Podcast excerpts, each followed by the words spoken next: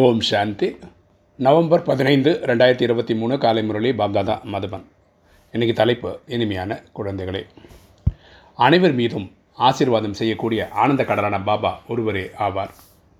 பாபாவை தன் துக்கத்தை போக்குபவர் சுகத்தை வழங்குபவர் என்று சொல்லப்படுகிறது.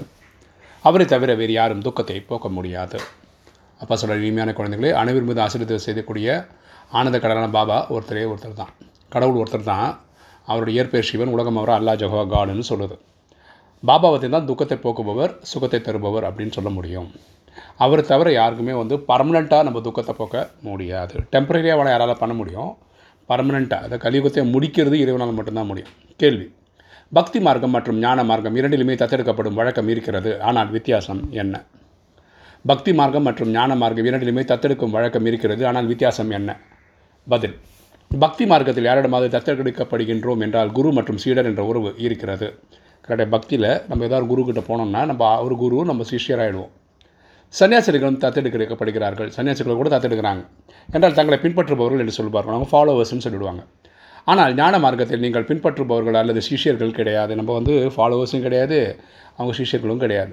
நீங்கள் தந்தையின் குழந்தைகளாகின்றீர்கள். இங்கே வந்து நம்ம வந்து இறைவனுடைய டைரக்ட் குழந்தை ஆகிடுறோம் அதனால் என்ன?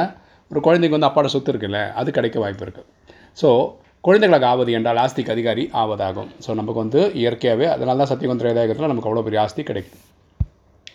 இன்றைக்கி தாரணை. ஃபஸ்ட்டு இந்த படிப்பு வைரத்திற்கு சமமாக மாற்றுகின்றது. ஆகையினால் இதை நல்ல விதத்தில் படிக்க வேண்டும். நம்மளை வந்து தேவதையாக்குது இல்லை தெய்வீக குணங்கள் தெய்வீக கலைகள் அஷ்டசக்திகளை கொடுக்குது. அதனால் நல்ல விதத்தில் சீரியஸாக படிக்கணும்.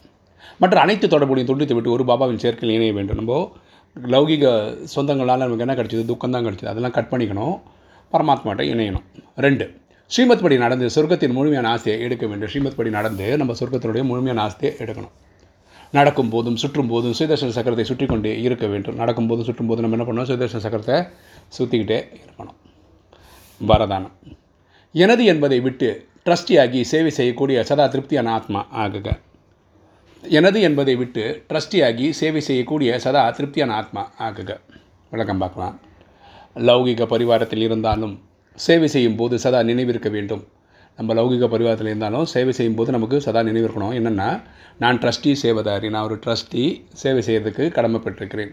சேவை செய்வ போதும் ஒரு சிறிதும் எனது என்பது இருக்கக்கூடாது. அகங்காரம் வரக்கூடாது. நான் தான் செய்கிறேன்னு இருக்கக்கூடாது. அப்போது தான் திருப்தியாக இருப்பேன். அப்போ தான் நமக்கு ஒரு திருப்தி இருக்கும். எப்போது எனது என்பது வருகின்றதோ அப்போது துன்பத்திற்கு ஆளாகின்றீர்கள். எனது நினைக்கும் போது நமக்கு ஒரு பாரம் வந்துடுது நமக்கு துக்கமும் வருது.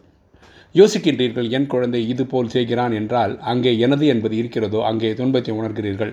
எங்கே எனதுன்னு வருதோ அவங்க துன்பம் வருது. சரி என் குழந்தை இப்படி பண்ணிட்டான் என் குழந்தை அப்படி பண்ணிட்டான்னா நீங்கள் அதை உரிமை கொண்டாடுறீங்க. ஆக்சுவலாக நம்ம வந்து செய்பவர் செய்பவர் பரமாத்மா நம்ம வெறும் டூல் தான் புரிஞ்சுக்கணும். நம்ம குடும்பத்தில் ட்ரஸ்டின்னு புரிஞ்சுக்கணும்.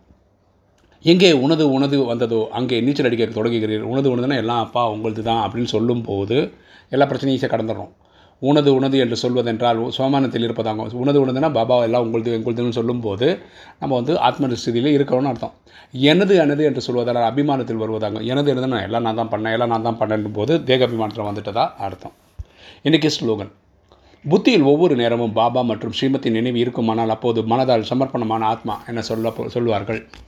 புத்தியில் ஒவ்வொரு நேரமும் பாபா மற்றும் ஸ்ரீமத்தின் நினைவு இருக்குமானால் அப்போது மனதால் சமர்ப்பணமான ஆத்மா என சொல்வார்கள். ஸோ புத்தியில் ஒவ்வொரு நேரமும் நமக்கு வந்து ஸ்ரீமத்தின் நினைவு இருக்குன்னா அப்போ தான் நம்ம வந்து முழுமையாக சரண்டரான ஆத்மான்னு சொல்ல முடியும்னு அப்பா சொல்கிறார் ஓம் சாந்தி.